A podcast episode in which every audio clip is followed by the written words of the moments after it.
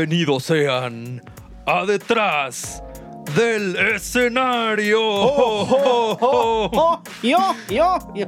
Mi nombre es Rodrigo Zaragoza. Mi nombre es Yohai. ¿Qué tal, amigo? Feliz Navidad, mi querido Yohai. Feliz Navidad. Qué bueno que ya estamos aquí en otro episodio más, en una fecha tan especial y con unos invitados tan bonitos que tenemos aquí. Porque ¿quién es mejor para celebrar estas vísperas navideñas de celebración ¡Oh!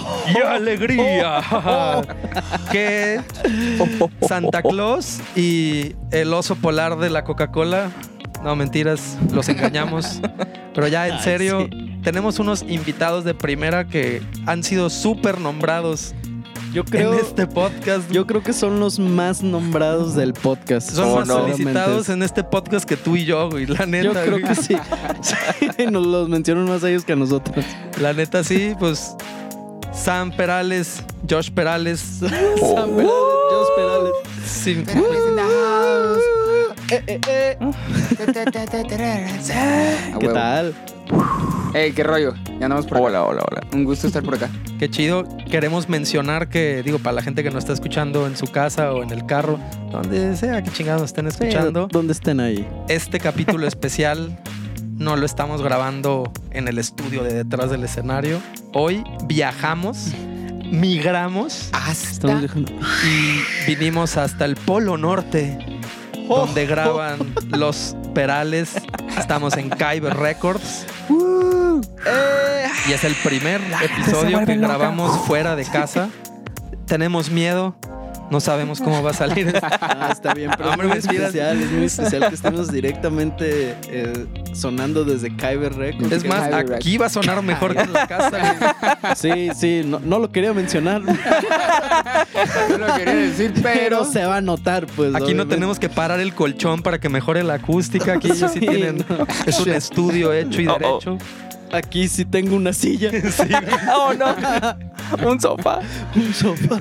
Este, pero pues bueno, cuéntenos un poquito para la gente que no nos conozca. ¿Qué onda con Kyber Records? Es, es un proyecto en el que ustedes están involucrados desde hace tiempo y que creo que pues, todos, muchos músicos de aquí de la escena de Guadalajara ya los conocemos. Pero platíquenle un poquito a la gente qué es Kyber, cómo nace. Pero para empezar, ¿por qué diablos nos nombran tanto? Pues, O sea, espero Ah, que estén hablando Eso bien de nosotros. no sé si es bueno o malo. Eso sí, Ya no sé. sé. O a ver, explícanos. Ojalá sean buenas historias. Porque... Rodrigo. Es que Sam y Josh aquí son toda una leyenda, o sea, porque todos Sí. saben que en todos los eventos siempre estaban los perales, pues. O sea, ah. Pre-pandemia, pre-pandemia. Sí, exactamente antes de la pandemia, pero evento que hay, Sam y Josh estaban ahí y que también, así como muchos, o si no es que todos los que han estado en este podcast, todos nos conocimos en la universidad.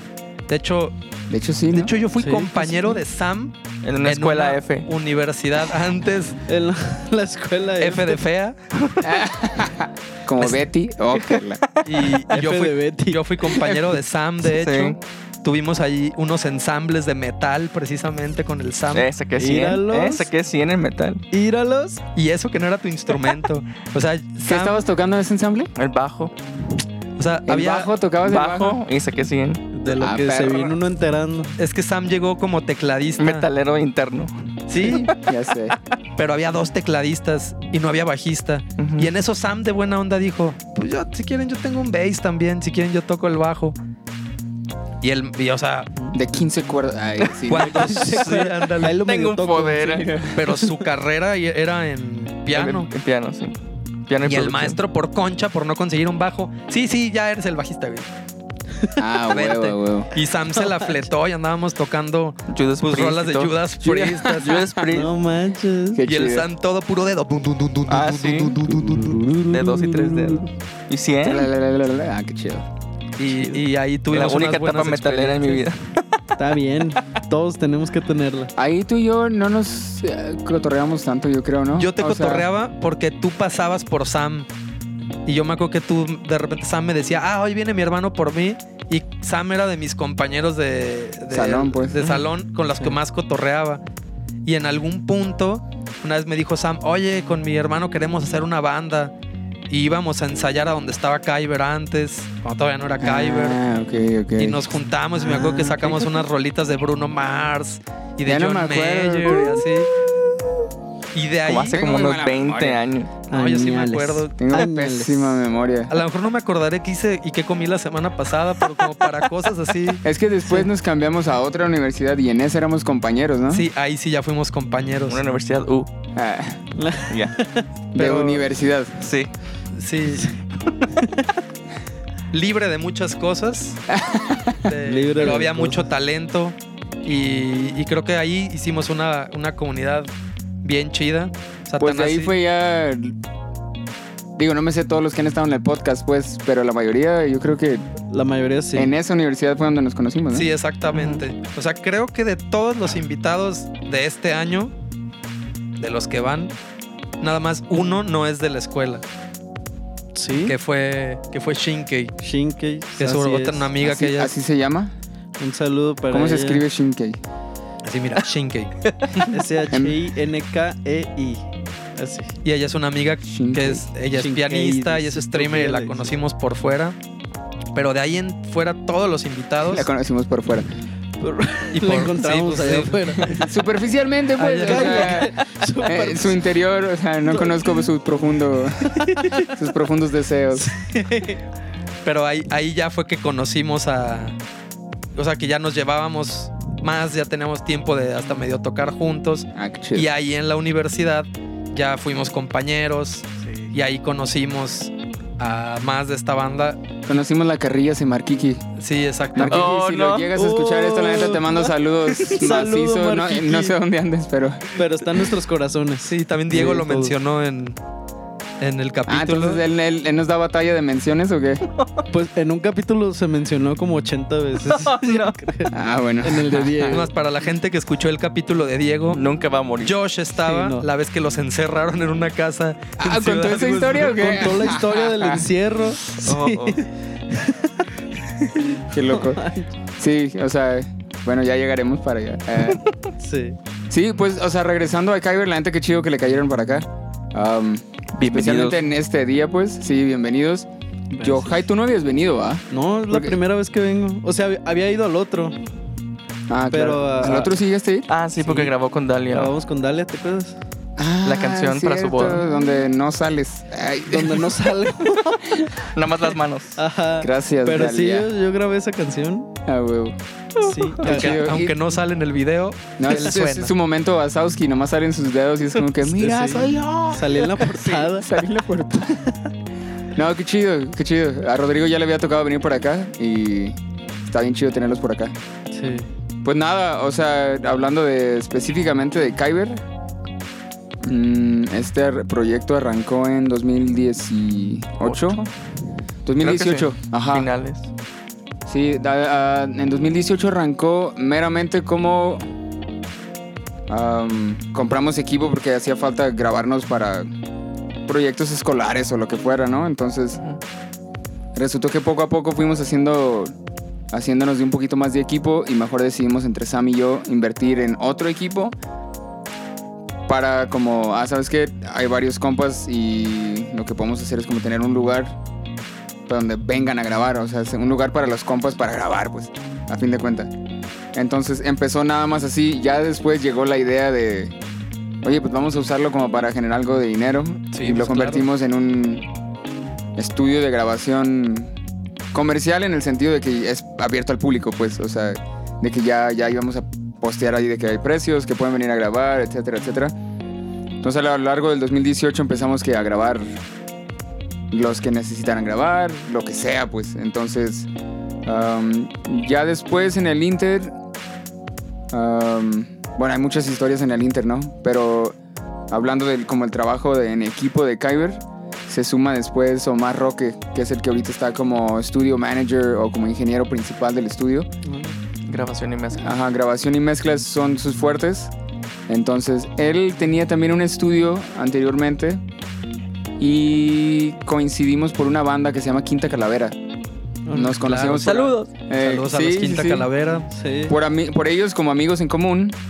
ah, nos topamos con Omar. Omar después nos contacta de que, oye, ¿sabes qué? Yo tenía un estudio Um, nada más que estoy en una etapa X. Um, estoy buscando a ver si nos fusionamos. Y nosotros también estábamos en una etapa así porque siempre hemos sido como de la idea de trabajar con los fuertes de cada quien. Y la neta para mí, o sea, yo soy guitarrista, pero le gusta la ingeniería, la grabada y todo ese rollo.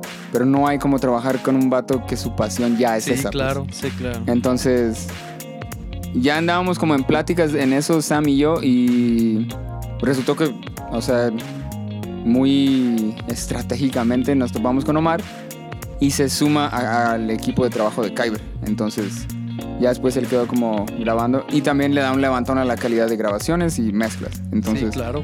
y ahorita nomás estamos nosotros tres y hemos estado trabajando el 18, o sea, ya formalmente pasó, no sé si todo el 10 mil- 2018 en lo que nos medio acomodábamos y empezamos ya a, a grabar.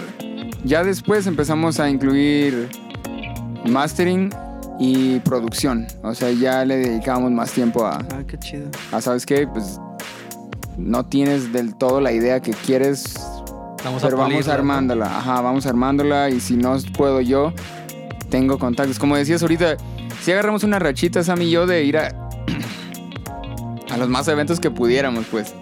En- y era simplemente una, pues porque nos gusta la música en vivo, nos gusta ver a nuestros compas tocar o conocer gente nueva.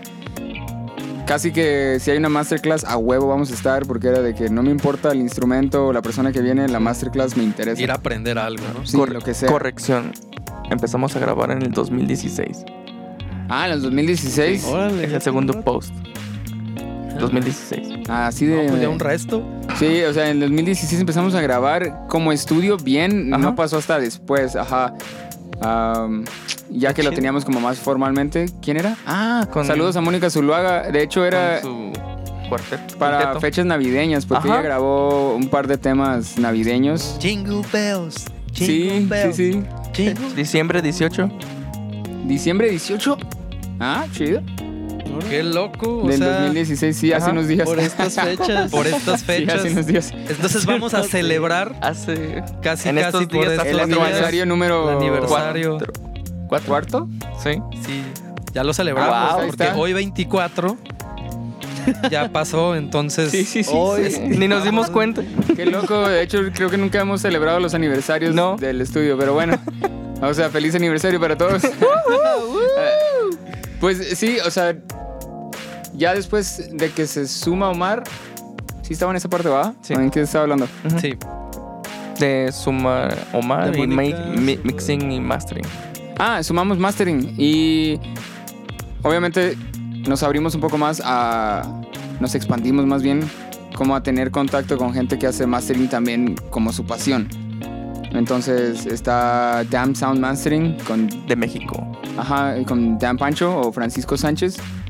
Mastering ya por un buen rato. Saludo Y- al buen Pancho también. Sí, sí, sí, saludos al Pancho. Y con él hemos trabajado ya varias cosas de diferentes géneros, incluyendo con él mandamos algunas cosas de The Jambu. Sí, banda, para los que no saben, eres una banda vieja que teníamos como de rock con Rodrigo, Sam y yo y otros.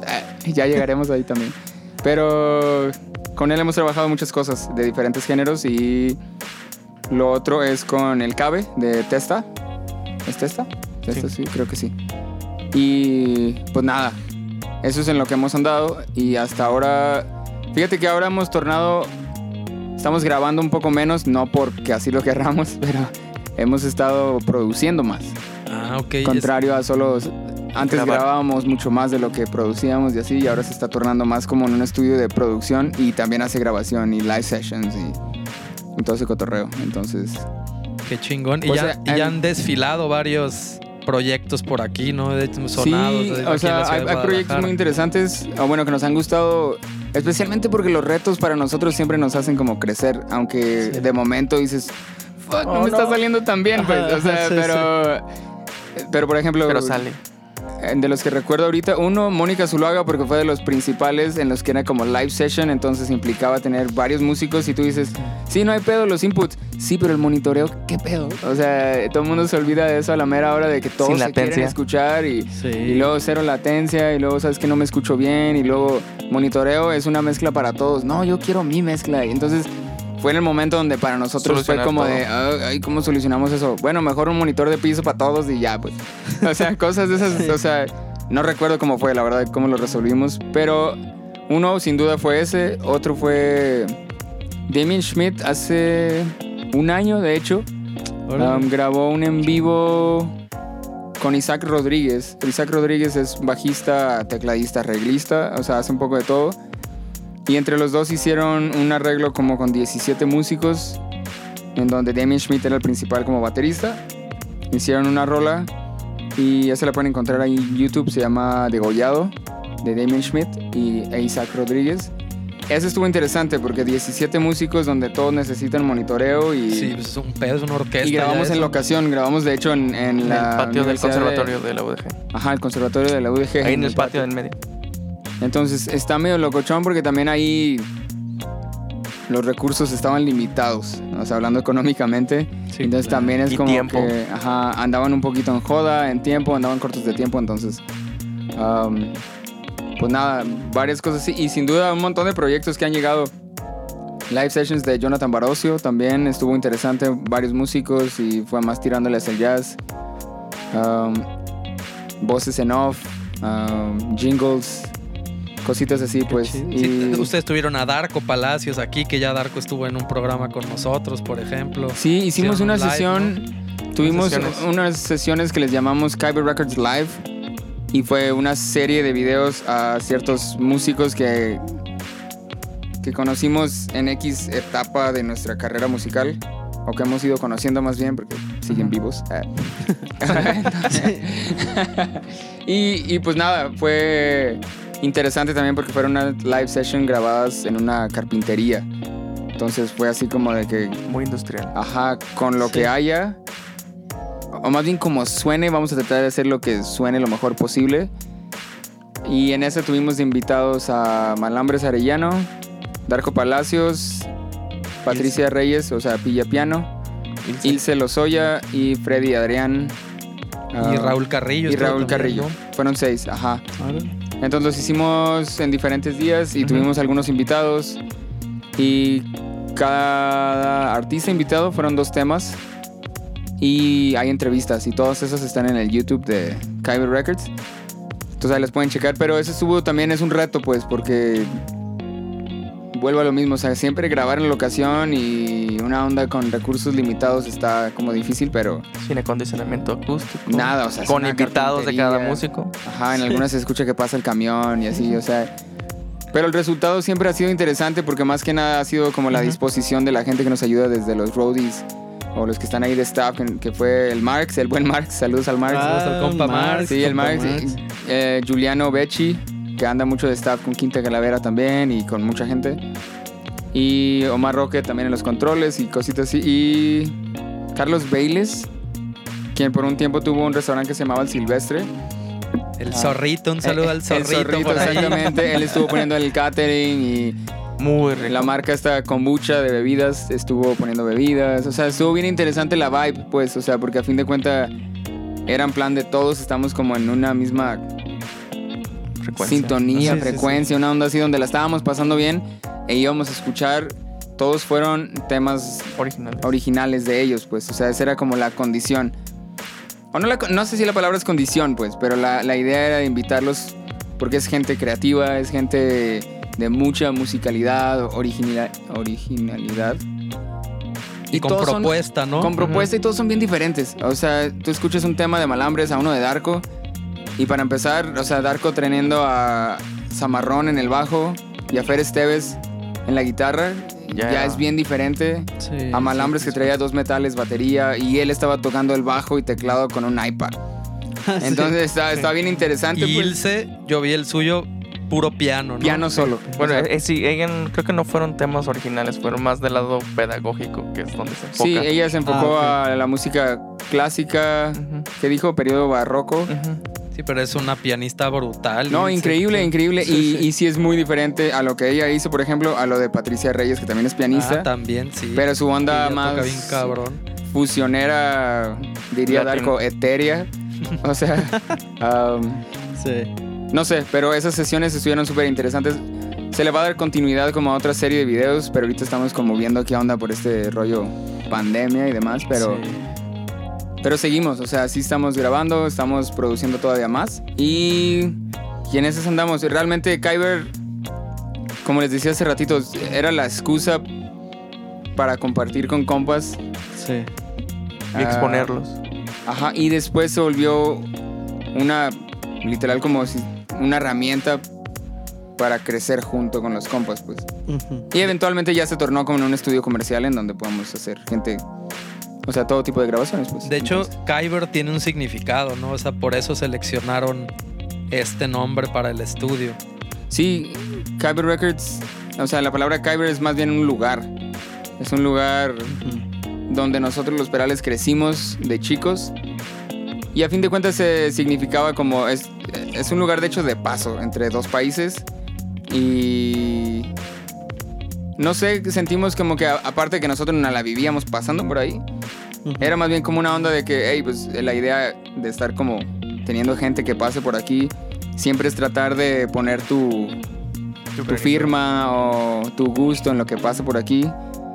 Porque la, la verdad es que estudios de grabación y todo eso hay por montones. Y Claro, Chingo. sí, sí. de todas calidades y todo. Entonces el hecho de que alguien quiera asistir a donde tú estás dando un servicio como nosotros, tiene mucho que ver con el gusto, pues. O sea, vienen porque algo les gusta, vienen porque... No sé, sienten algo, bien. hay una vibra que les late de por acá o lo que sea, entonces eso es lo que tratamos de hacer, que, que la gente que pase por acá, aunque solo es otro estudio, realmente hay algo más que, que solo, ah, mira, te grabamos a este tu producto, ¿no? Y un café buenísimo que siempre tienen un los cafecito, aquí. hecho, salud. Un cotorreo bien suave. Lástima que tú no tomas café, Yoja, y te la Y pierdes. te la pierdes. Yo no tomo café. sí, pero todo ha sido, o sea, como la vibe. La vibe es como lo, lo principal. Obviamente, Sí. siempre el arte y la música para nosotros es como lo primero. Y si eso no es lo primero, a veces batallamos para trabajar con gente que lo vea de otra manera. Pero, de, pero de todas maneras, se- sabemos y mucha gente sabrá que hay clientes de todos. Entonces, tratamos de adaptarnos y todo, pero Kyber realmente representa como esta onda de. Hey, espérate, estamos poniendo nuestro lo que nos apasiona primero. Y después toda esa onda que todos sabemos, la burocracia, el business, el negocio de la música que tenemos que Sí, conocer exacto. y todo ese rollo. Y en el Inter hemos aprendido nosotros mucho como estudio, tanto de grabación, tanto de mezcla, tanto de producción y todo. Entonces está bien chido crecer con la bandita que pasa por aquí. Sí, eso Entonces, está por ahí bien está. Por Y ahí va. porque aparte tener un estudio de grabación te hace crecer porque sí. Sí, O sea, es... Yo me acuerdo que cuando empezábamos en la licenciatura precisamente, que me compré mi primera interfaz para empezar a grabarme. Las primeras veces que te grabas y te monitoreas así que escuchas tus errores directamente en tu oído, se escucha horrible, güey. Te das cuenta de que haces un chingo de sí, tu autoestima se va por los suelos en ese momento. ¿Cómo? ¿Cómo le hago para O sonar sea, bien? no sé cómo otros instrumentos, pero yo como guitarrista, o sea, cada roce así se escuchaba horrible en mi... Y, y empezar a grabarme, a mí me empezó a ayudar a darme cuenta de, Sí, de cómo era, ¿no? de cómo tenía que ser, de ayudó a mejorar mi técnica en la guitarra, porque la neta te oyes más, eres más consciente de que todo se escucha De aquí súper ¿no? presente. Y aparte es bien diferente, o sea... Bueno, en nuestro tiempo que tenemos como de estudio y la cantidad de gente que ha pasado por aquí, es, es bien diferente el tocar en vivo a, a irte a un estudio. Y es poca la gente que logra que sea como muy la vibra similar, ¿no? Pero claro que en estudio, no sé, te acercas a la grabación de una manera diferente que al, que al en vivo. Sí, pues. pues es otra Entonces- aproximación. Ajá, eso. Entonces, está bien chido porque sí conoces un poco. Y a todos los que pasan por aquí les robas algo. O sea, a todos les aprendes algo. Entonces está bien chido. Es como un lugar donde nunca paras de aprender aunque no quieras. Entonces, Sí. desde que vienen músicos y nos dicen, ah, ¿sabes qué? Una vez me grabaron. No sé por qué lo hicieron así, pero hicieron esto. Y lo hacen y tú dices, ah, eso me gustó, pues. Y ahora lo adoptas en alguna otra grabación tuya. pues. Y, y así no la llevamos. O al revés, vienen y, ah, no, me han microfoneado así y a veces tú propones. ¿Sabes qué? Mira, hemos calado eso y suena bien, vamos a calarlo. Se los muestres y a veces les gusta y a veces no, pues, pero esa onda de experimentación siempre ha pasado por acá. Sí, y aparte creo que es algo que siempre tuvimos porque, bueno, mm, yo creo que la mayoría de, de nosotros como compañeros de esta universidad de la que siempre hablamos, como que tenían ese rollo de meternos al estudio, ¿no? O sea, no nada más de tocar afuera, sino qué onda con el ambiente de un estudio de grabación. Ya en un capítulo pasado comentamos con el Yohai que nos tocó hacer así como una especie de ejercicio de, de producción, ¿no? Y como que nos metían a hacer cosas. Nosotros, precisamente, Claro. en el estudio de la escuela, ahí grabamos nuestro disco de esta banda que tanto hemos mencionado. de- De ahí. ¿no? De, de quitarnos el gusanito de lo que era hacer un disco, grabar Claro. un disco. Los procesos y todo ese rollo. Y hablando de Deja Vu, también hay un montón de historias por ahí que creo que han salido aquí en el podcast Qué chido. que hablan Que de... ya se mencionaron también. De hecho, en un capítulo hace no mucho, creo que es el capítulo pasado, ustedes ya ni saben qué vamos, ah, el mamón, ¿no? es que hace tantos capítulos. Tantos capítulos. o sea, estoy güey. bien perdido, güey. Pero no en, sé. en un capítulo con, con Cari, si no me equivoco, que fue el de la semana pasada, Mm. estaba mencionando ella algo de escenarios difíciles, ¿no? Cuando el público te toca y yo estaba platicando la historia, no sé si ustedes se acuerdan de un festival que fuimos a tocar a Puebla, a Cholula, fue, Chulada ese lugar. me acuerdo que llegando, llegando nos dimos cuenta que había algo diferente en ese día, güey. Entrando a la ciudad de Puebla, una carambola, pum, pum, así, pero siete, ocho carros chocados. Y de repente el Josh, ay, qué pedo. Y adelante, pero así otros 10 minutos después, otra como de cinco carros. Y que Josh dijo, qué pedo con la gente de Puebla. No sabe manejar o qué. Y eso lo dije yo, o sea. ah. No, sí, o sea, qué viaje ese, pues. Aventuras, aventuras. Sí fue. ¿Qué tanto hablaron de ese? Vaya a no repetir tanto, pero. No, pues hablamos de, de que, de que nos tocó un público difícil. Porque Muy diferente. Estaba raro porque aparte nosotros en ese momento con Deja Vu, o sea, en pocas palabras, si ya lo hablaron todo, pero Deja Vu estaba en una etapa donde hay que calar un montón de cosas y, y, y es un momento donde toda banda pasa por ahí, ¿no? Donde tienes que escarbarle y, y las oportunidades que te den las calas, aunque no estés tan seguro qué pedo, pues. Entonces, Sí. esa vez nosotros traíamos un poco más de callo en el sentido de que eh, ya sabemos que la gente le aplica así, o sea, de que sí hay backline, sí hay PA y, y, y así. Entonces llevábamos una persona, el, el Barney, de hecho, saludos al Barney, eh, que nos estaba ayudando en el como de stage manager y todo. Y también iba el compa Marx, Y el compa precisamente Marx. de, Marx. Staff. Sí, en entonces estaba bien chido, traían radios y lo que y nosotros hacíamos eso por facilitarnos la vida, pues, o sea, de no andar en joda, o sea, buscando dónde conectarme y luego necesito cables, tengo que bajarme al escenario o lo que sea, ¿no? Pero por hacerlo profesional, ¿no? O sea, nosotros Sí, veíamos que las porque- bandas chidas y todos le delegando tiraban a eso, pues hay que empezar. O sea, nosotros a veces yo me acuerdo que había eventos que ganaba más el, o sea, deja que ganaba más, ganaba el staff y, y nuestro ingeniero de audio porque siempre le pagábamos y nosotros no recibíamos un peso del evento, pero se los pagábamos a nuestro equipo. Sí, pues. porque te facilita la vida bien duro, pues. Aparte de que sí te acercas más a un mejor show, pues. O sea, hay menos probabilidad de que algo falle. Sí. Entonces teníamos esa onda y llegando al evento, ellos de hecho nos hicieron un parote, tanto Barney como Marx, a decirnos, ¿saben qué? Pues sí nos lo aplicaron en el sentido de que no es el PA que nos habían propuesto y, y el backline pues tampoco está tan chido. y- Estaba horrible el equipo, Sí. horrible, güey. No quería decir eso, pero pues, o sea, Pero sí. pero sí iba por ahí. Y luego les estaba platicando que había una consola de que, ah, ¿cuántos canales necesitan? Nosotros necesitábamos 16, 18 canales, Ajá. pero ellos solamente podían mover 10 canales porque Sí, su estaba- Snake era muy chico, entonces los canales no llegaban hasta la consola y los cables no eran suficientes. o sea, y eso sin contar cagadero. que al parecer como que la banda esperaba otra cosa de... O sea, la- me re- Sí. por banda me refiero a la gente que estaba ahí, el público esperaba como otra otra vibra de nosotros, pues, o sea, que nuestro género... La neta éramos como rock blues, ni siquiera éramos tan Sí, pesados, pues, exactamente. o sea, no estábamos tan pesados y de repente había unas ondas ahí súper heavy. Y era heavy y como rock urbano.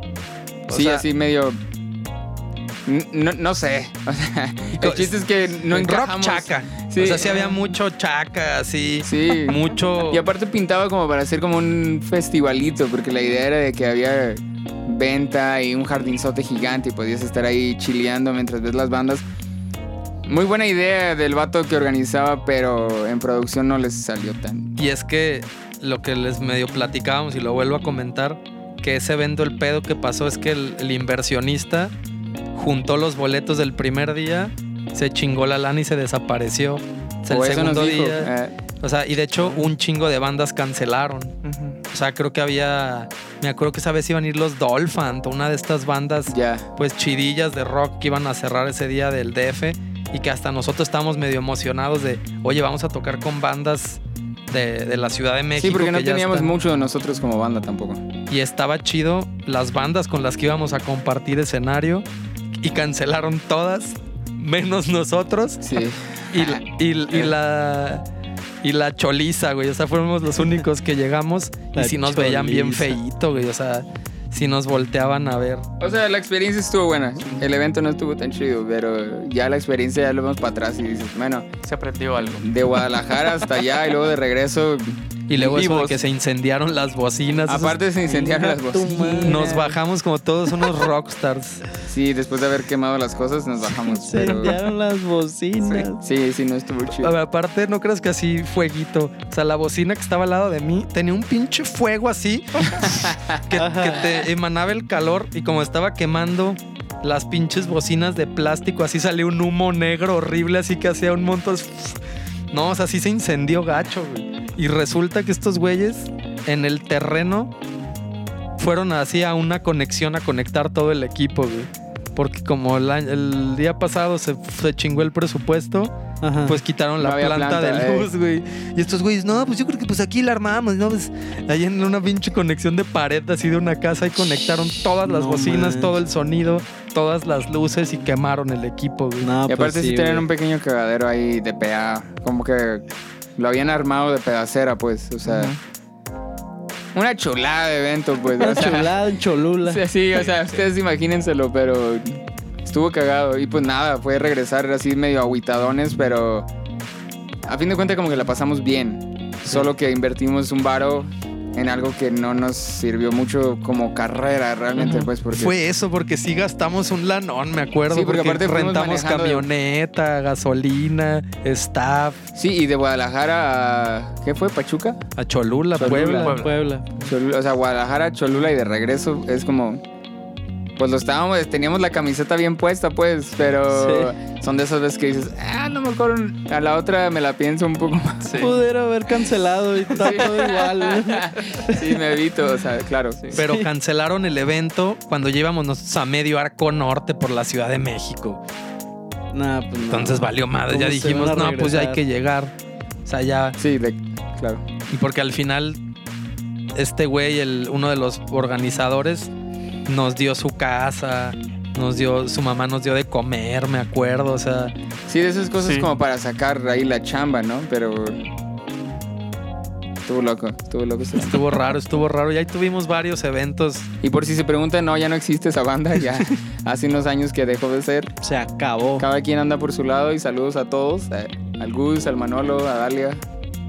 Saludos a todos. Está todo- ahí está en Spotify. A. Moni, Moni, Ahí tú está y en yo. Spotify. Eh, Y de hecho, después- nuestras rolas siguen en Spotify. Sí, o y después por allá anduvo tenemos el, un play. el Eh, Che, el hermano del. Sí, de Ah, hecho, sí, estuvo el Che, el hermano de Gus. sí. Saludo al Che también, el hermano del, del Master. Hasta Gus. Malambres pasó por ahí, suplió al máster una Sí. vez en un Yo- skate park. ¿Tú también? No, yo no. Ah. Mames, entonces, ¿para qué dices? güey? Yo no me acuerdo de esa vez. Yo dije que hubo. No, estuvo chido, tuvo sus momentos esa bandita. Ya después cada quien, hasta donde sé, todo el mundo tiene como proyectos, pero muy aparte, ¿no? Sí. Entonces, y nos dejó buenas experiencias. De hecho, otra que tenemos por ahí, una vez fuimos a un festival como de música y de, de vuelos, ¿cómo se llaman? ah, sí, de parapente. De parapente. Skydiving. Sí. Party in the Sky se Party in the. Sky se y, fue en, llamaba. y fue en Tapalpa. Y es una de las veces que he tocado con el frío más culero. Ah, de hecho, las vida. fotos, en las fotos se ve que todos estamos doliendo, así, todos estamos dolidos de los dedos, así, todos, ah, todos incómodos tocando con el frío. Toqué con guantes. Me acuerdo que esa vez estuvo chida porque no- llegamos al tú también que de te llevas con el frío, ¿no? O sea, No, Para empezar, a mí el pinche frío no me deja tocar. ¿dónde estaban tus térmicos? Trae, no, güey, traía térmico, güey. En las piernas, arriba, franela, Al- un eh, chamarrón de piel, bufanda, Bufanda, guanta- eh. guantes. Esquimos tocando. Y me acuerdo que al- a mi pedal, güey, a la pedalera, se le empezaba a hacer hielito, güey. Entonces era tenía que- en la noche sí, libre. es súper Sí, sí, húmedo. sí. Y luego, aparte, como que el evento estaba chido, pues, y alguien nos invitó, pero. Como que, ¿quién iba esa vez? Fukushima, ¿no? Iba con Sí. nosotros, de Inge. Saludos a Fukushima. Como que no dimensionaban qué es tener una banda de cinco integrantes, un Inge, microfoneo y todo ese rollo. Allá arriba, porque era en el cerro y así. Era un club de vuelo, o sea, de ahí Sí, se avientan en el parapente. pero como que siempre habían invitado lo normal, ¿no? Un DJ Ajá. que haga la fiesta y Ah, estás pasando ok. bomba, pues. Sí, sí. Pero a alguien se le ocurrió invitar a una banda de rock blues porque le encantaba el rock blues y ahí vamos, pero no estaba tan acomodado para una banda de rock blues. Y luego se les ocurrió poner el, el escenario. De cuenta que estos clubs de vuelo los ponen en la punta de una montaña. Porque de ahí se avientan. Ajá, y todo este estratégico de poner esto donde pega el aire de la montaña para que cuando se avientan, ah, me explicaron y me lo aprendí. Ajá. Cuando se avientan, No es que yo sepa. eso. sí, güey, no soy experto, pero nos explicaron que ahí pega, es donde más pega el aire en una montaña, para que el pinche aire pegue y te aviente para arriba en esas madres, güey. Y ahí pusieron el puto escenario, güey. O sea, Sí, había un lugar, ahí. ahí había, Y había lo un dice lugar con techado, tanto cerrado, donde estaba el DJ. corazón. Ah, no, el escenario de los músicos afuera, güey. Ahí donde pega Sí. más el pinche aire. Y eso estuvo cagado porque había gente que nos estaba viendo, pero después se, se iban a encerrar porque pues, el frío estaba bien duro, pues. Sí, güey. Entonces tú estabas acá bien animado tocando y luego de repente veías a la bandita que se empezaba a ir por frío. O sea, y tú dices, ah, chale. y como o que sea, se iban y volvían a regresar. Sí. Y se volvían a ir, güey. Y Sí, no o sea, no estaba planeado. Al, al piano me acuerdo que se le empezó a hacer hielo y se le Ah, sí. güey. Entonces teníamos que ir a limpiarlo cada rola porque si no se le iba a meter el agua del, Claro. de la pinche brisa que se le estaba haciendo y se le estaba haciendo ya no brisa, hielo, güey. Así se empezaba a congelar esa madre en el piano, güey. Sí, sí me ha pasado eso. Está bien, Ah, pues claro. y está Ya bien, y está bien culero. Y luego desafinados para la chingada todos los guitarristas y el bajista porque uy, las pinches Sí, cuerdas todo así, no sabíamos ni en qué tono estábamos. Microtonal todo. Lo bueno es que al otro día la pasamos bien, o sea, Sí, la sí. vista estaba increíble, o sea, la banda aventándose y todo ese cotorreo. Master Goose se puso pedísimo y se subió a bailar en la barra. Master Gus. De hecho, hay unos videos, pero no podemos compartirlos porque él nos lo pidió que no lo hiciéramos. que se, que se, que se puso con el DJ a hacer un dueto de cantos. Sí, para los que no saben, el Master Goose Sí. era el bajista y lo que pasa con él es que puede hacer como este... ¿Qué es? ¿Canto armónico? es? Canto tibetanos, o Sí, sea, así canto armónico. Sí, es como una onda así, entonces ya enfiestados, grave. ya enfiestados en la noche dejamos de tocar y nos metimos todos a donde estaba el DJ y la fiesta obviamente a pasar la bomba, pero Sí. el, el, el Master Gus se enfiestó y fue y le dijo a los DJs, eh, préstame un micro, préstame un micro y les quitó un micro Vamos y, a echar un jam. les y como que al principio los DJs estaban así como que, ay, este vato, ¿no? Pero cuando lo escucharon hacer esta onda con la voz, Todo se prendieron, sí se prendieron porque le también. empezaron a respaldar así con la, la música y todo. Y ya el Master Gus se trepó a la barra y yo estaba bailando y todo el cotorreo. en la barra del lugar así can- Sí. y empezó a rapear y a hacer como beatbox con Beatbox con el canto, sí. ¿no? así. Estuvo cagado, prendió la banda un rato y Sí, luego ya. toda la gente. No sé si se bajó o lo bajaron, pero. pero sí, eso es también otra experiencia interesante, pues. Sí, yo me entequilé machín para el frío. Me acuerdo que a media rola, en una rola que el intro no entraba yo, estaba un puestecito así a la derecha, luego, luego de nosotros, de tequila Don Roberto, me acuerdo. Venga. Me bajé y tenía unos. Y le dije, un caballito, y era todo gratis, ¿no? Porque era como patrocinador. Me aventé el caballito de uno, otro, güey. Y el mesero se me quedó viendo este, güey. Ni me aventé traes? así dos pinches tequilas y órale a subirme otra vez a tocar porque no se me quitaba el frío, güey. No y sí se me quitó, güey. ¿Sí? Los Eso poderes creo, de- si no, ya no me acuerdo, ¿no? Los poderes del tequila. Sí, o sea, ya era el post del evento, pues. Pero bueno, el chiste es que nos la pasábamos chido. De ahí me voy a ir. si Estuvo quieren. chido, estuvo Sí. Recuerdo que hasta llegó Sofía Steiner. No sé si fue con Ah, nosotros estaba o. No, no fue con andaba nosotros, pero anduvo Ah, sí, ahí. Estuvo ahí. En el evento. en Es que el evento está chido. Sofi, De hecho, creo que lo siguen haciendo anual. Ujú. Porque hace poco vi unos compas que andaban en un evento y de hecho creo que era el mismo lugar. Um, pero pues nada, eso fue la etapa de Jambu. Después se acabó y todo el mundo anda como en lo suyo, pues. Agarró vuelo para otro lado. Y en el Inter, o sea, regresando todo como a Kyber, acá es donde más pasamos tiempo ahorita, pues. Entre que yo estoy tocando y entre Sam y yo, Aquí en el estudio. ajá, movemos el estudio entonces. Qué chido. ¿Y tú, tú sigues tocando, Sam? Porque digo, Para yo el conocí a desestrés. Sam como, Para el desestrés nada más. Desestrés. como un pianista que no se raja y como bajista. Ya sé. Pues para el. Nada más para el, de- el, el desestrés y el estudio propio. O sea, aquí con el piano de aquí. Y ya, ya. pero qué chido que no lo has soltado. Digo que estás involucrado en un Sí. proyecto Sí, claro. artístico de esta magnitud y que ah, ya andas, siempre tienes algo que aportar y, Sí. Y no lo sueltas, Sam. Qué chido. No, y ya está. Ya, ¿cómo se llama? Ya les dimos inicio a las sobrinas también. Ya también tocan. Ah, sí, hijo Ya no. maestro. Ah, sí. Sí. Qué chido.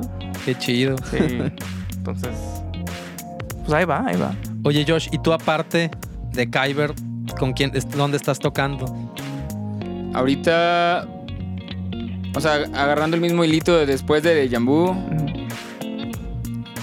Creo que no estuve tocando por un buen rato con nadie. De repente, así de que. Ah, el huesito. Y si salían suplir a alguien. Armaba eso. Pero a la par también estaba tocando. Con una banda que se llama El Jarrón de la Abuela. Ah, sí. Que de hecho murió también más o menos al mismo tiempo que de Jambu. Sí, de hecho. En sí. no sé cuál murió primero, la neta, pero en ese entonces que era como funk, soul, pop. Estaba bien chida esa banda. La neta, la y los integrantes también estaban bien chidos y Sí. Pues nada, murió también. De hecho, de hecho, el vocalista de esa banda era Diego Álvarez, que ya estuvo aquí con nosotros. Sí. Ah, y sí, Diego sí, habló sí. un poquito Sí. del jarrón también.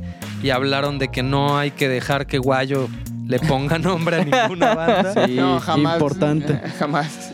Porque ya después de la tetera de Crisanta con No, Yohai y el jarrón de la abuela. Ah, tu- la tetera. Sí, la tetera de Crisanta. ¿Le puso el nombre? Sí, él lo puso. Sí, no mames, Guayo. Bueno, ya él- no él- pongas nombres, güey. Él, le quería poner la tetera funquera. Voy a recalcarlo. No, Pero no, está peor. está peor, está peor. Y ya, este, ya un- uno de los integrantes, a Caloyero, que le mando un saludo, él dijo, oye, ¿sabes qué? Pues es que está como esta palabra que, que encontré el otro día en este Ah, libro. El diccionario. Ajá, el diccionario. Que dice que es crisante, significa tal cosa y estaría chido ponerle la tetera de crisante. Ah, pues va. Sí, a Guayo déjenlo con su penta y ya, pues. Sí, sí, sí, no, pero- Si tú tocas la guitarra, Saludos, Guayo. Eres una pistola, hermano.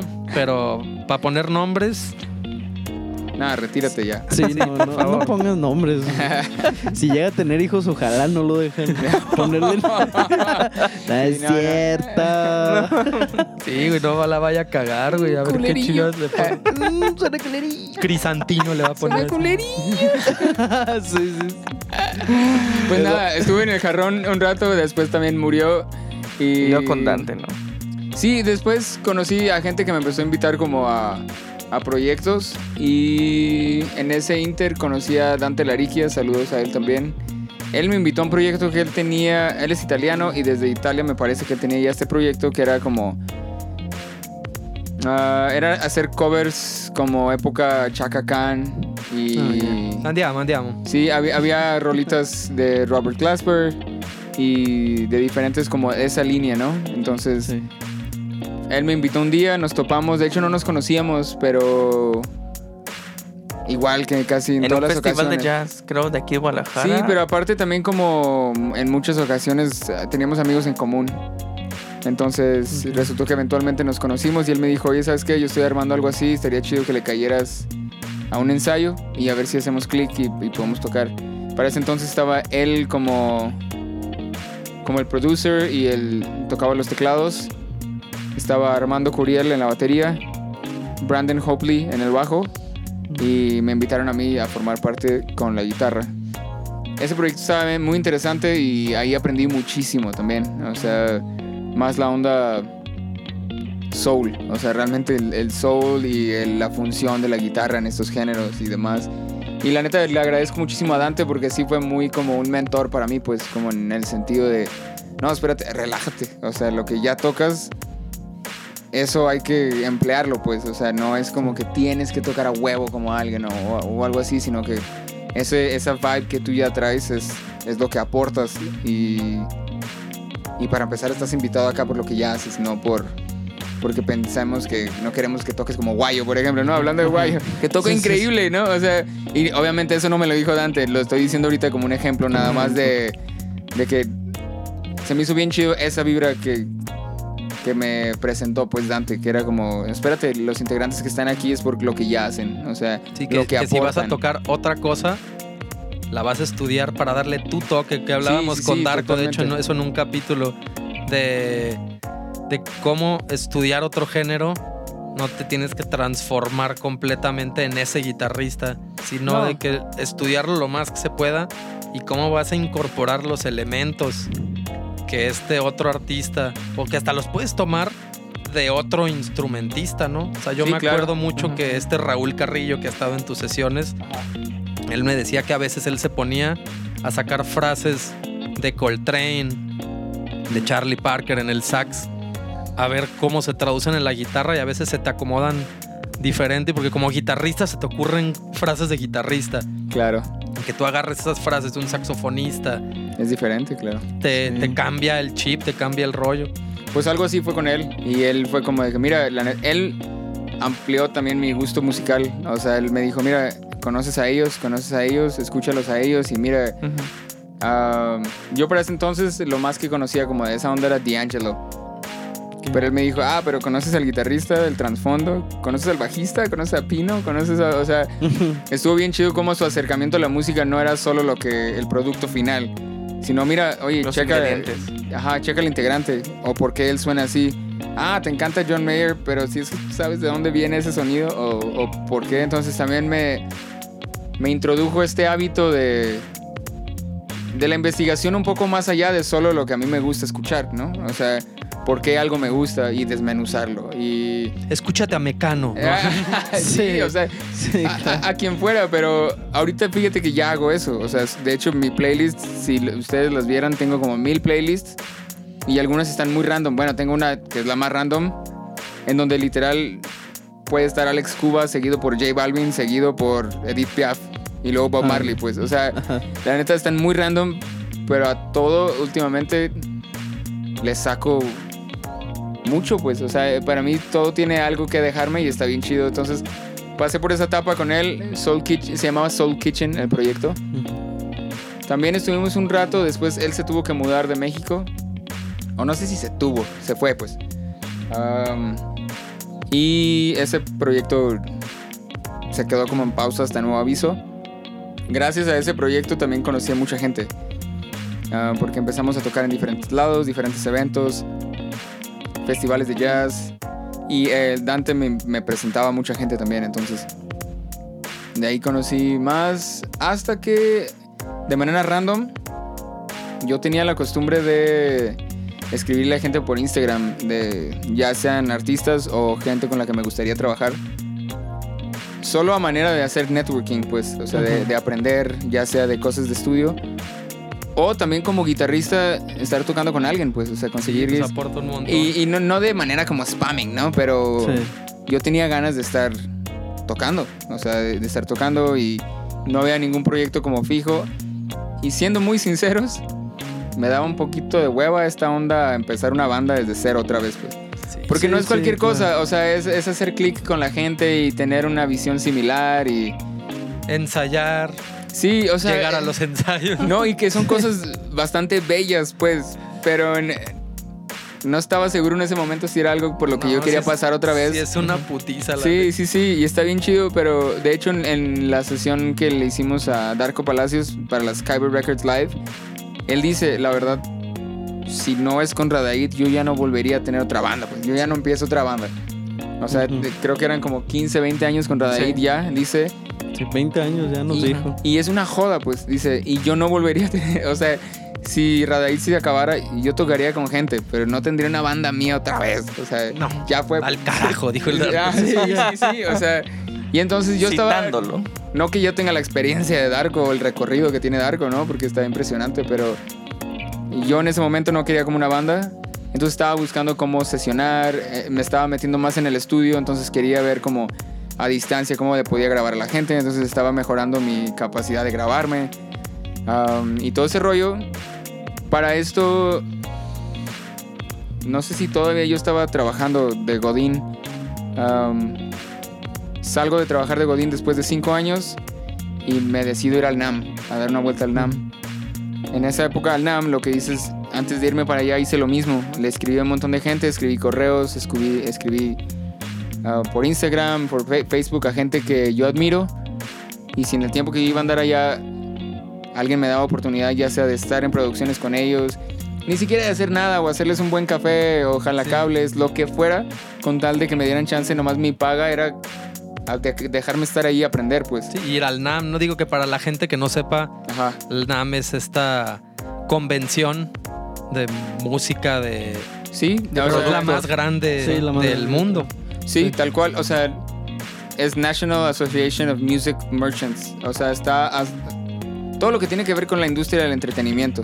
Desde, Todos los productos. Desde un Sí. cable para la iluminación del escenario hasta lo que tú quieras. bocinas. Todo, todo, todo. Entonces, todo lo que tiene que ver con la industria del entretenimiento está ahí. Y con Por los ende que están los- productos, ¿no? Y Ajá, que- con sus productos y todo. Y por ende también están artistas que están patrocinados. patrocinados por esas marcas. Entonces tú ves a todo mundo desde Victor Wooten, Richard Bona, Dave Weckl, o sea, Bootsy Collins. Bootsy Collins. y están eh, presentando la nueva guitarra de Steve Vai en el de. Iván Ibanez y está Steve Vai tocando su Steve guitarra. John Mayer. Sí, o sea, no es como para ir a fangirlear, es como para ir a comprar. Sí, Ah, la- quiero la- un nuevo- la idea- una nueva guitarra, quiero una nueva consola. Obviamente muchos van porque están todos los artistas ahí en diferentes tiempos y hay que estarlos como cazando y viendo cuándo van a estar quién y todo. Santana, me tocó ver a Stevie Wonder también. Stevie Wonder. Ah, que que, Stevie Wonder es al que verían cerrando todos los pasillos por donde pasaba. Sí, porque no te le puedes acercar como a, a 5 metros, traía guardaespaldas Sí, y todo el pues mundo sí. lo ve, o sea, Y él no te ve a ti. sí, y luego, y luego de repente... Y él no te ve. guau, guau, guau. ya sé, ¿no? Y no sé, Herbie Hancock y lo ves pasar y- al lado de ti y tú dices, ¿qué hago? ¿Me tomo una foto? ¿Lo dejo en paz? Y esos momentos sí, pasan porque todos están ahí, pero realmente no... No por decirlo como de manera despectiva, pero sigue siendo solo una expo en donde está orientada hacia empresas que venden esos productos. O sea, si yo tengo, si yo soy, no sé, una tienda de música, quiero estar vendiendo lo nuevo o estar vendiendo ciertas marcas y a eso van, a hacer business. Pero si te topas a esos artistas. Entonces yo dije, la verdad, después de estar de Godín, quiero meterme más en la música. Tenía oportunidad para ir para allá a Anaheim y un amigo me dijo, hey, acá está el sofá, vente el tiempo que necesites, yo te hospedo. Nomás tú llega acá y encárgate de tu transporte y tus comidas. Y yo dije, fuck, pues es una oportunidad buenísima. Sí. Me fui para allá y se supone que iba dos semanas, me quedé tres meses. Perrísimo. sí, estuvo bien chido, conocí mucha gente. Me contestaron algunos eh, mensajes de Instagram, otros no me contestaron ni madres. eh, correos, pocos correos me contestaron, pero conocí muchos lugares y todo. Pero para esto yo ya había mandado mensajes a gente acá y lo que yo hice fue, una vez mandé un mensaje a Charles Sands y sin esperar mucha respuesta, o sea, yo ya escuchaba un poco de su música y empecé a llamear sobre eso. Subí un video y él me empezó como a comentar cosas muy random, ¿no? Así del fueguito o de aplausitos, de que chido, ¿no? Resulta que para ese entonces había un amigo en común que se llama Onier, trompetista, él ya tocaba con Charles y entre que él me recomendó y yo empecé pláticas con el Charles, él me dijo, ¿sabes qué? Me late lo que haces, está interesante lo que haces con la guitarra. Am, estaría chido algún día juntarnos a, a ver qué sale, pues. Entonces, Onier se va para Los Ángeles, a vivir para Los Ángeles. Ah, Charles me escribe y me dice, hay que juntarnos un día. Y yo todavía estaba allá, le dije, ¿sabes qué? Regreso tal fecha. Nos juntamos en el estudio. De hecho, aquí, en este lugar, nos juntamos a conocernos para empezar, porque es la primera vez que nos conocimos. Vernos la cara. Sí, vernos la cara, a ver cómo éramos. eh, ¿no? Y vino Charles Sands y BCN, que es el que le hace la mayoría de sus producciones. su beatmaker y productor. Ese mismo día armamos algo y fue una sesión que sacamos en vivo. eh, Programa, o sea, programamos una fecha, sacamos algo en vivo. Hicimos buen click y después él me dijo, ¿sabes qué? El 2020 ya estamos como armando toda la gira y la verdad es que mis respetos, ellos giran muchísimo, tienen una cantidad increíble de fechas y especialmente él, ¿no? Entonces él estaba armando ya su banda, me contacta su manager y él y me dice, ¿sabes qué? Queremos considerarte para las fechas que vienen este año. Eh, estuvo poca madre y hablamos de business. Y luego él me dijo, ah, ¿sabes qué? Y en el Inter, pues te va a tocar Vive Latino, te va a tocar No más. Teatro Metropolitan. Ay, no más. y hace algunas fechas bien chidas. Pero vamos a empezar con otras fechas porque son como las previas a todos esos. Y sería chido como integrarnos, que nos sirvan como de prueba para integrarnos al Vive Latino y ya estar tocando mejor. Pues chidísimo, pero el Vive Latino fue el último gig antes pandemia. Entonces Sí. fue así como que tocamos creo que cuatro o cinco fechas antes de llegar a Vive Latino. Tocamos Vive Latino y después dijeron todo se cayó pues y ya había fechas todo el año. El chiste es que para no hacerles más largo el cuento, así llegué con Charles Sanz y actualmente estoy tocando con él. Y Qué ahorita chingón. ya no estamos tocando tanto en vivo, pero hemos estado compartiendo muchas producciones juntos. Qué chido. Am, gracias a, a esas producciones, algunas personas me han escrito de que, ah, ¿sabes qué? Te escuché tus guitarras en tal. ¿Cuánto me cobras por hacerme guitarras? Entonces lo chido de ahorita es que aquí en Kyber tengo todo para grabar las liras a distancia. Y pues ya saben, la típica de la tecnología, Zoom y todo ese rollo, pues Haces una junta y te dicen que sí, antes se los ¿sabes qué? Mira, esta es la idea de la rola que tengo y estas son las referencias, quiero algo así. Entonces he podido estar haciendo eso. Ah, y junto con, gracias a Charles, él me presentó a otra gente y me invitaron a un proyecto que ya es más como un sello de hip hop y rap realmente, pues. Am, algunos le llaman como urbano, pero urbano ya está muy como generalizado, ¿no? pero es Sí, sí, sí. Entonces es rap y hip hop en su mayoría. Hay trap también, pero es un sello en el cual ahí ya estoy no nada más como guitarrista, pero también como productor. Junto con el BSN y hay cuatro artistas. Y la idea es hacer contenido para ellos, pero también eventualmente va a crecer a tengamos más artistas, tal cual como un sello independiente, pues. Qué chingón. Entonces ahora estoy con Charles. Este proyecto se llama Desert Niños. Y. Y Kyber. O sea, entre eso. También hace como un año. No, menos. A mitad de este. A principios. La verdad no recuerdo. Creo que este año. La verdad, pandemia me tiene bien menso en las sí, fechas. la pero. estamos bien. Ya no sabes. de Yo no sé qué este rollo. año. Pero a- armamos también un proyecto DJ Cero.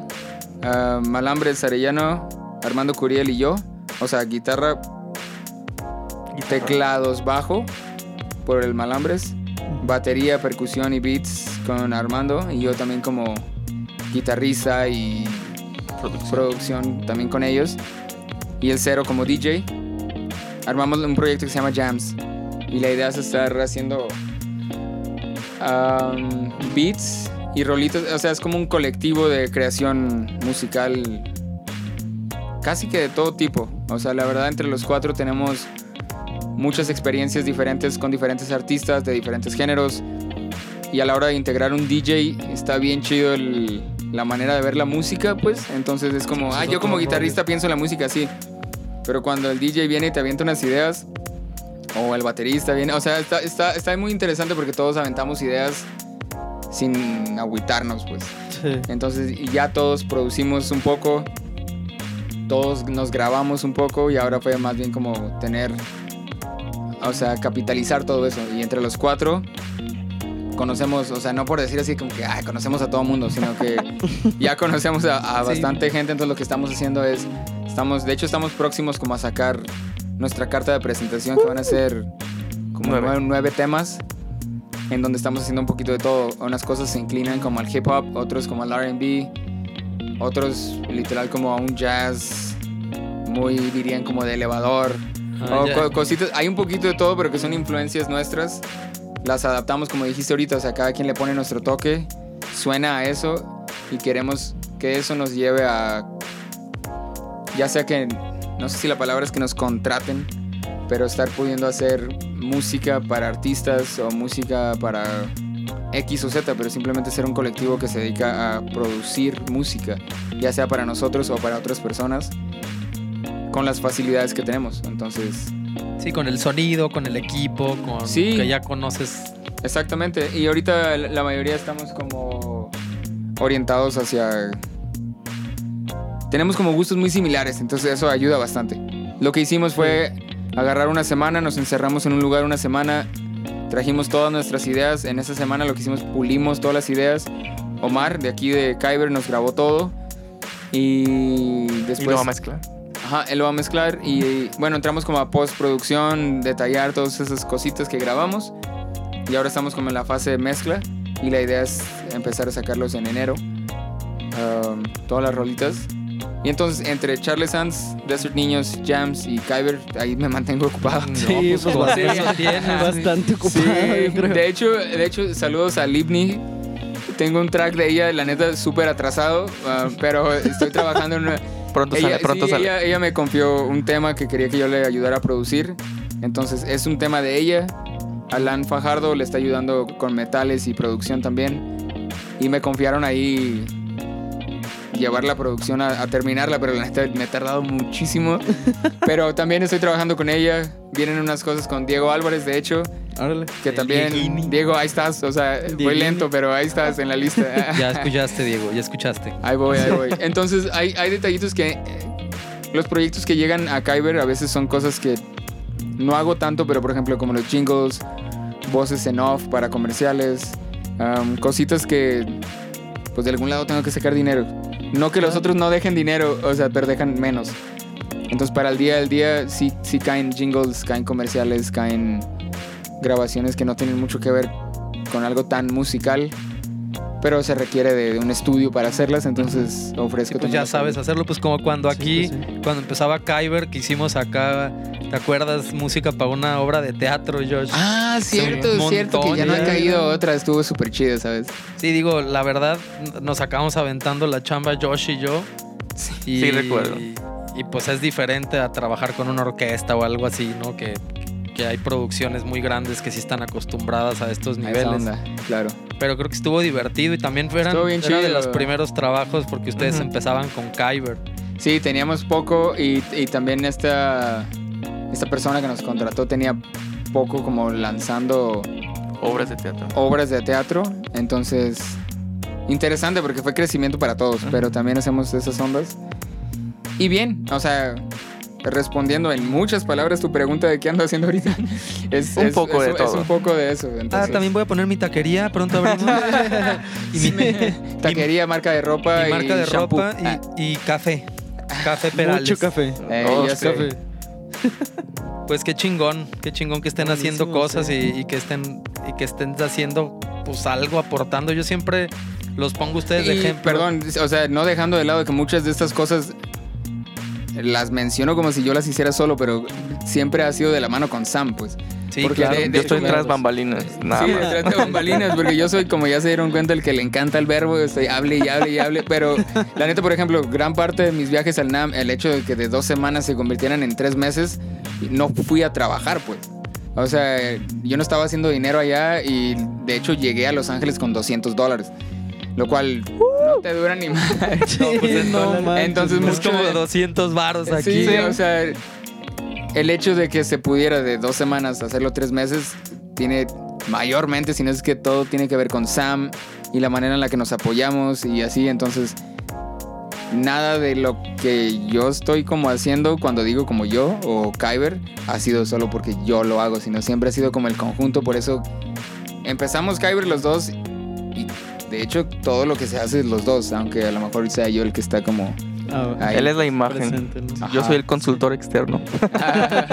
sí, entonces sí, para dejar eso claro, porque ahorita ya mencioné un montón de cosas que hice, pero no es como que las hice nada más yo por mi cartera. Eh, De hecho, fue una de las razones por las que quisimos que este episodio, aparte de que ser especial navideño, claro. y que, y que lo hicimos aquí en Kyber y que fuera ustedes dos, es eso, porque la gente más cercana a ustedes sabe que son los perales, ¿no? Claro. O sea, que son que son como este super equipo que ya funciona bien. Super cabrón. equipo de dos y tres. No, porque- el dúo dinámico. Porque Sí. cabe mencionar que, que cuando nosotros estábamos juntos en Deja Vu, los perales eran la cabeza y el cerebro de todos. Sin ustedes no hubiera funcionado. Siempre han sido bien organizados. De las cosas se hacen así, así, súper movidos. Pero era una de las razones por las que quisimos que este Claro. episodio fuera de los perales. Que nos chido. contaran. Queremos en algún punto que regresen independientes para que cada quien nos cuente aparte algo y andamos con el dilema a ver sí o no, güey. Sí, sí, sí. De, a ver, los invitamos de uno en uno y después los juntamos, pero en Ah, eso pero no sí. sé qué salió de lo de Navidad. Queremos algo diferente. O sea, en Kyber, y qué mejor que hablar de Kyber con, que con los dos perales juntos, que son Qué chido. el cerebro Y de, de hecho la está muy cagado ahorita que vimos la primera fecha que grabamos así como bien. Fue época navideña, güey. Sí, qué O sea, loco. Está muy loco. O sea, Estamos chido, en vísperas de celebración sí, de sí, la neta, Kyber. qué chido, qué chido. Enhorabuena, cuatro años ya Feliz trabajando. aniversario. Y porque cuatro años trabajando como estudio de grabación se dicen fácil, Sí, pero pero, no. Pero, Y sobrevivieron a la pinche pandemia. aparte, que nos- estamos en eso. Estamos, sobre- estamos en eso. Así que digas, ya sobrevivimos. Sí, Así como que ya lo pasamos, pues no, pero unos días, vacunen. unos días, unos que me días. vacunen. que me vacunen a ver qué Y pasa. dejas de que te vacunen y que no te salga otro puto brazo. Aquí. Ya. Puedo tocar con tres brazos. Sí, pues es- es- está muy loco. O sea, está muy loco, pero qué chido, qué chido que lo hicieron por eso, pues. O sea, porque realmente, como te digo, no es como que. Para empezar, lo podemos decir, yo creo que muy abiertamente, no estamos haciendo los millones con Kyber, pues. Pero lo que sí nos dimos cuenta es que hay. Es un lugar simplemente que usamos de excusa para compartir con la pasión de otros. Y obviamente, mientras tenga que ver con la industria del entretenimiento, diagonal, música, mejor porque Sí. vamos a conectar. Pero Sí, gracias claro. al estudio y los live sessions que hemos hecho, hemos conocido muy buenos fotógrafos, por ejemplo, muy buenas personas que hacen video, gente de arte que ha hecho de nuestros videos algo increíble, pues. Y aparte otros músicos, o sea, gente que a lo mejor no hubiéramos conocido de otra forma. Entonces, es el spot que usamos como excusa, tanto para aprender, crecer, compartir y todo, pero es un spot que, que sí queremos que siga teniendo esa vibra de, ah, espérate, yo vengo aquí porque mi pasión es ser guitarrista. Y ahí me entienden, porque el vato que está de Inge, su pasión es hacerlo. Y aparte el vato que está de video, eso es su pasión, ¿sabes? Y es bien diferente Sí, trabajar sí, con sí. él.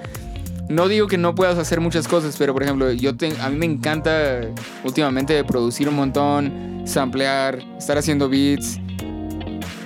Pero a fin de cuentas sigo siendo el vato que siempre va a amar más, va a amar más agarrar una guitarra y tocarla. Sí, pues. claro. Pero estoy creciendo en otras áreas y lo hago todo.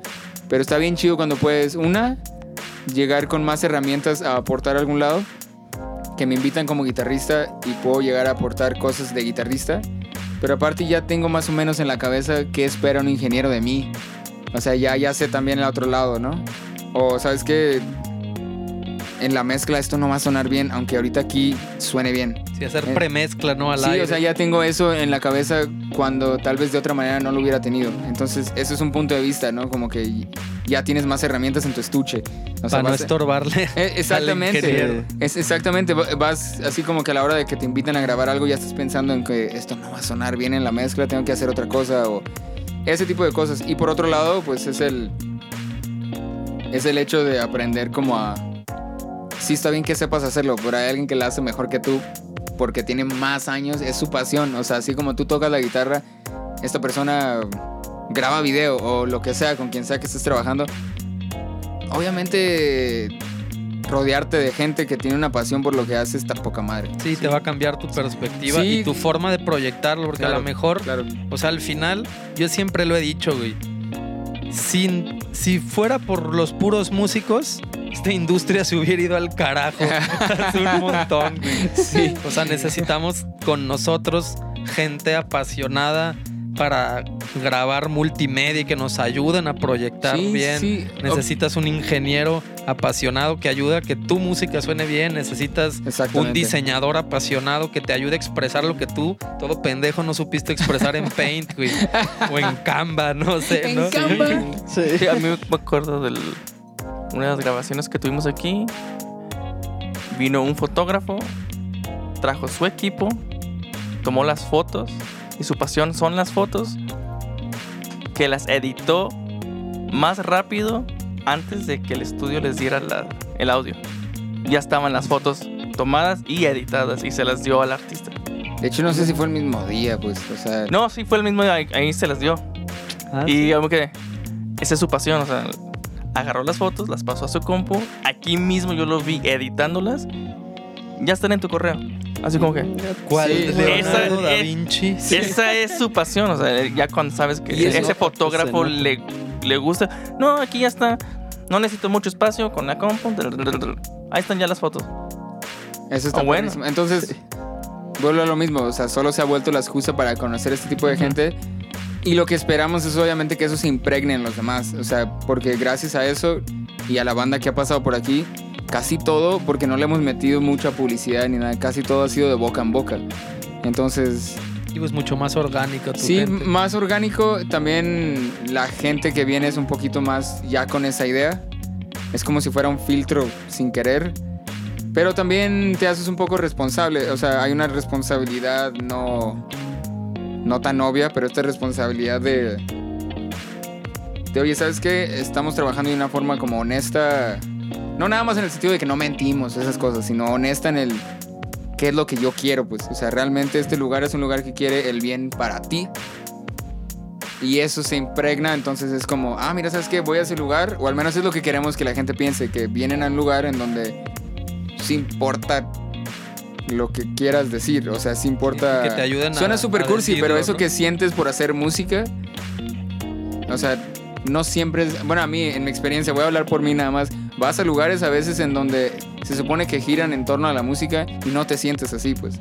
Sí. te sientes muy preocupado por, oye, no estás tocando bien, o sabes qué, la neta, tienes poco tiempo, tienes que ya terminar, o, o son cosas que, que claro, tienes que tomar en cuenta, pero no, no te incentivan como en la, en la cuestión arte o pasión, o sea, no, no parece que te están ayudando a sacar lo mejor de ti, parece que ya quieren que termines, o quieren tu dinero, o solo te intimidan, o, o no sé, hay cosas ahora que fui al Gabacho, fui a lugares poca madre, eh, me refiero como a estudios y todo. Intimidan solo por los lugares que son. No que no esté chido. Claro, está poca madre estar en lugares que tienen muchísima historia, ¿no? Como estudios. Pero así como un lugar así te inspiraría o te puede llegar a simplemente intimidar y vales madre. Acá queremos que independientemente del lugar, la vibra sea la que te inspire simplemente a como ser la mejor versión de ti, ya sea que vayas a grabar, que vas a hacer video, que vas a hacer algo porque importa esa pasión, pues. Qué cursi. La gente viene a Kyber por la calidez humana. Sí. Te ofrecen un Sí. cafecito como que como si te estuviera atendiendo tu Café o abuelita agua. en su casa. Galletas. Galletitas dulces. Uh. Galletitas navideñas de esas de ¿Qué hechas en, eh, hechas en casa. Uy, no, las galletas perales son una magia con lo que hacen Si con no la han harina venido, en se lo están perdiendo, casa. pero bien duro. Sí, Ya, sí. deja tú la calidez, la proyección Las artística, la propuesta cultural, las pinches galletas y el café. Eso. Por lo menos. Eso. Eso es. Pero de ahí parte a que te sientas como que fuiste a visitar a tu abuelita y te hizo y te dio galletas Sí, recién horneadas claro. y Eso café sí. y, y no, no te intimidas, güey, al contrario, estás en casa. Así estoy, co- sí. estoy a salvo. Sí. Y la vibra, ahorita obviamente es una casa, ¿no? Que adaptamos. La gente no lo puede ver, pero es una casa que adaptamos algunos espacios para grabar de una manera, la mejor manera posible en espacios de casa. Pero lo que queremos es que independientemente del lugar, se cree la vibra, ¿no? O sea, porque eso puede pasar donde sea. Sí. Entonces, esa es la onda de Kyber. Queremos seguirlo creciendo y dándole como forma. Pero en el Inter, esto suena como muy sentimental y el lado cursi, pero tenemos muy presente el lado que siempre tenemos que tener, que es el business. el lado burocrático, el lado negocios de la música, para dónde se mueve la industria musical como en esta hora, la ahora era digital, cómo explotamos eso. Entonces, la idea de Kyber es que eventualmente se vuelva también como un sello independiente. No se ha tornado en estos cuatro años en nada de eso todavía porque son una cantidad de cosas que hay que tener. Sí. Aparte de que han estado cambiando mucho últimamente Y que hay un pa- y hay pandemia. y hay pandemia, o Sí, sea, pues sí. es como el, el ahora estar por ahí. Sí. El ahora estar como bien truchas de que, espérate, sí está bien bonito que te dediques a la pasión y todo. Eh, ¿De dónde diablos voy a comer? ¿Sabes? Entonces, sí tenemos ese lado bien presente. No queremos que la gente se vaya pensando en que, que somos como irreales en el sentido de que, sí, bueno, pero ¿de dónde tienes que comer? O sea, ¿de dónde sacas dinero? Entonces también tenemos ese lado Sí, donde, pues sí. donde tratamos de adaptar los precios de la gente que viene a grabar o mezclar y todo a algo que también sea bueno para el cliente, pero también bueno para nosotros. Nos ubicamos en como la relación precio-calidad y dónde estamos compitiendo con otros estudios.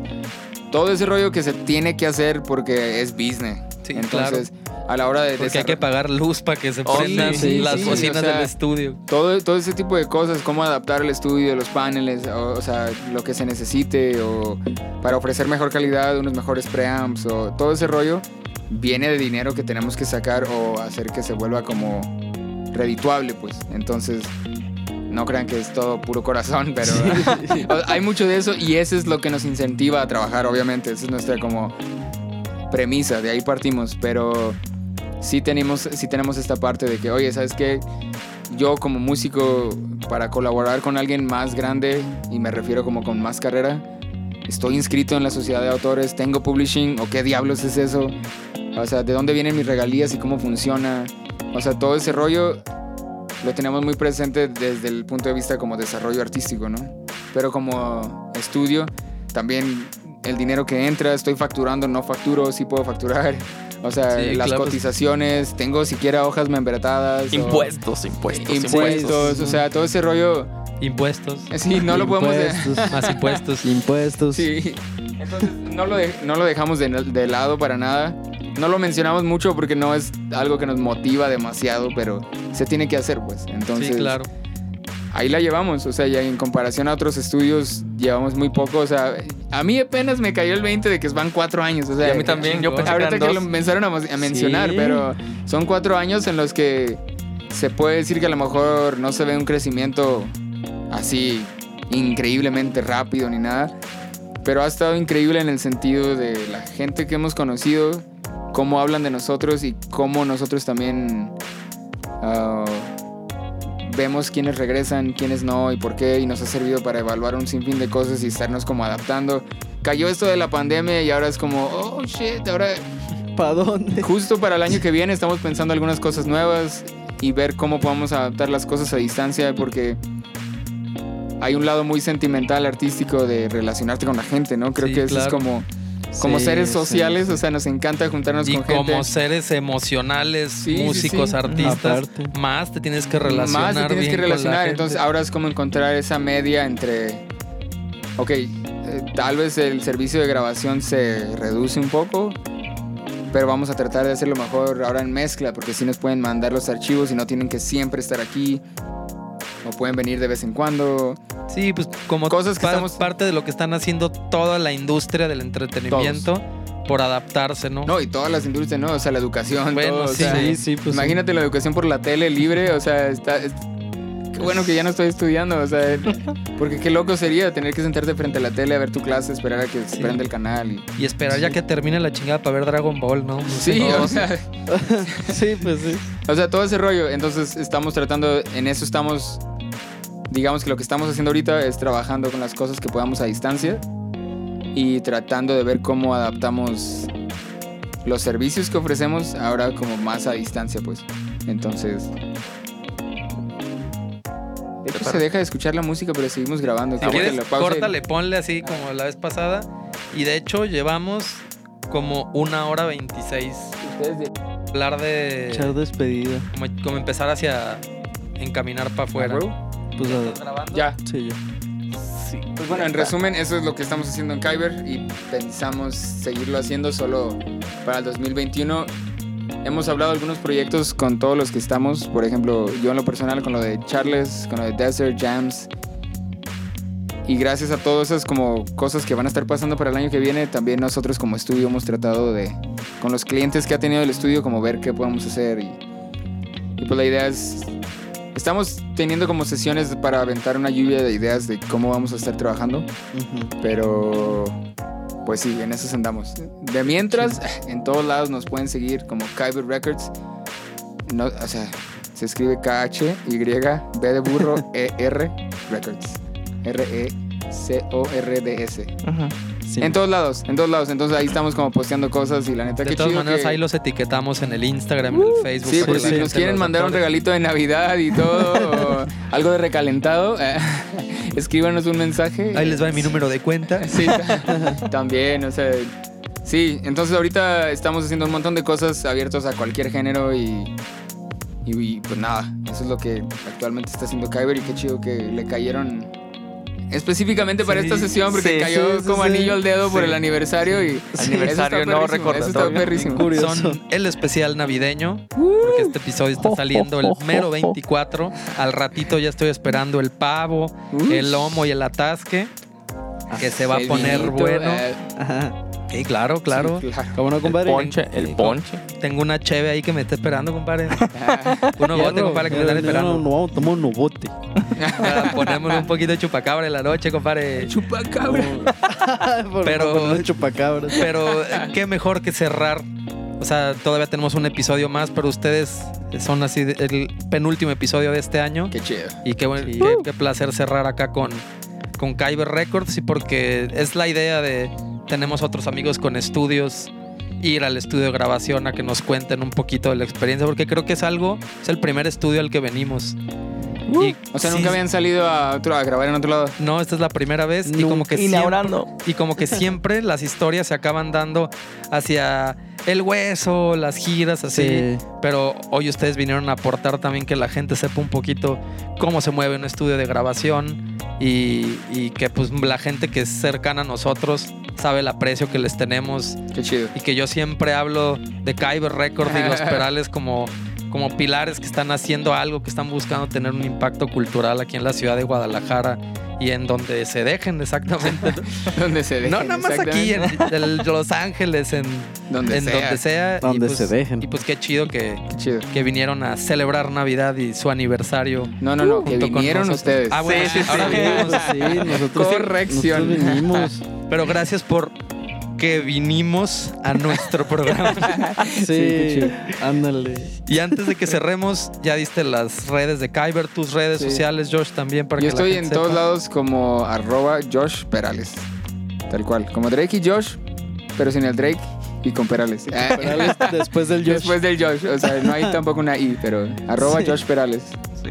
En Instagram, en todos En lados. todos, hasta en TikTok, aunque tengo como tres videos que tienen como 30 vistas. Está, Pero igual estoy yo, güey. Está Tú, bien. mi, mi estimado Sam, En Instagram como yo soy Sampe. Y Facebook como Sampe. Instagram, que diga Twitter como yo soy Sampe también. Ya. Perfecto. perfecto. Muy Recuerden bien. que a nosotros pueden seguirnos como detrás del escenario podcast. Qué chido. Estamos como eh, en Instagram, en TikTok también, Sí. aunque ya, ya pues no sabemos cómo conectar con los chavos, pero eso intentamos, güey. Está, está complicado. Está complicado, la neta, la un neta. bailecito, un bailecito. Yo también, pero creo que tengo más videos en detrás del escenario que en el mío. Que en el tuyo. Porque pues acá generamos más material. Ahí saldrá un TikTok de nosotros bailando ahorita. Algo navideño. Algo, Sí, algo, algo navideño, algo algo navideño. navideño de Maraya. Carello. No sé, a ver qué se nos ocurre, güey.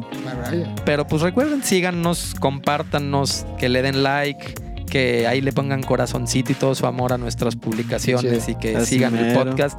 Nos ayuda un montón.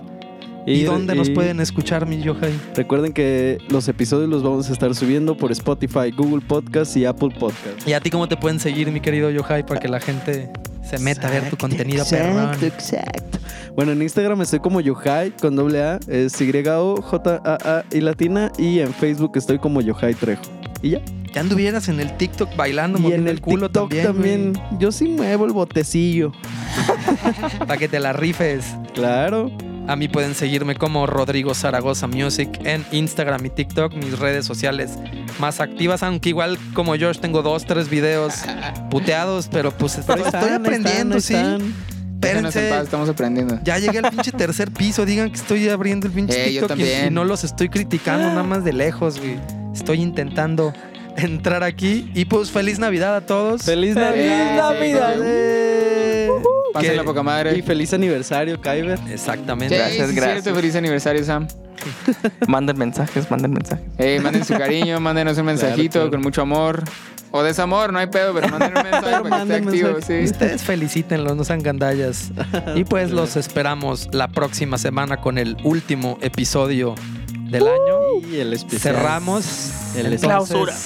Ya clausuramos, cierra el año y ojalá que venga este 2021 con todo y que Con llegue la virus. vacuna y que no me salga otro ojo cuando me la ponga. Ya sé. Y Muy pues bien. antes que nada, algo más que aportar al público, mi querido Yohai. Pues nada.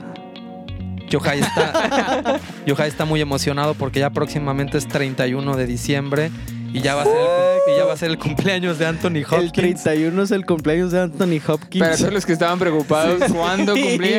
Ey, pero ¿está vivo? No, ya cumple falleció, ¿no? 82, cumple 82. ¿Por qué diablos sabes eso? No O sé. sea, ¿Por qué sabes la edad de Anthony Hopkins? O sea, Bien random. ¿Comparten Sí, o sea, cumpleaños? ¿Comparten cumpleaños? seguramente no sabes ni No. cuántos cumplo yo y sabes cuántos cumple Anthony Hopkins. No sabe tiene- ni cuántos tiene- cumple él, güey. Tiene 82, va a cumplir 83. Perrísimo. Pues esperemos. Ok. El Si 31 quieren, si hablaremos quieren de también eso. mándenle un mensaje el 31 a Anthony Hopkins. Díganle que Yohai les dijo. Sí. Díganle que feliz cumpleaños. que está muy emocionado No entiendo por qué, cumpleaños. pues ya, los vemos la próxima semana. Ay, sí. Bye. El Adiós. cumpleaños de Anthony Hopkins. Mi nombre es Rodrigo Zaragoza. Mi nombre es Yohai. Yo soy Sam. Josh. Y Yes. feliz Navidad. Ándele. Y esto es detrás del escenario. Jingle bells, jingle bells, jingle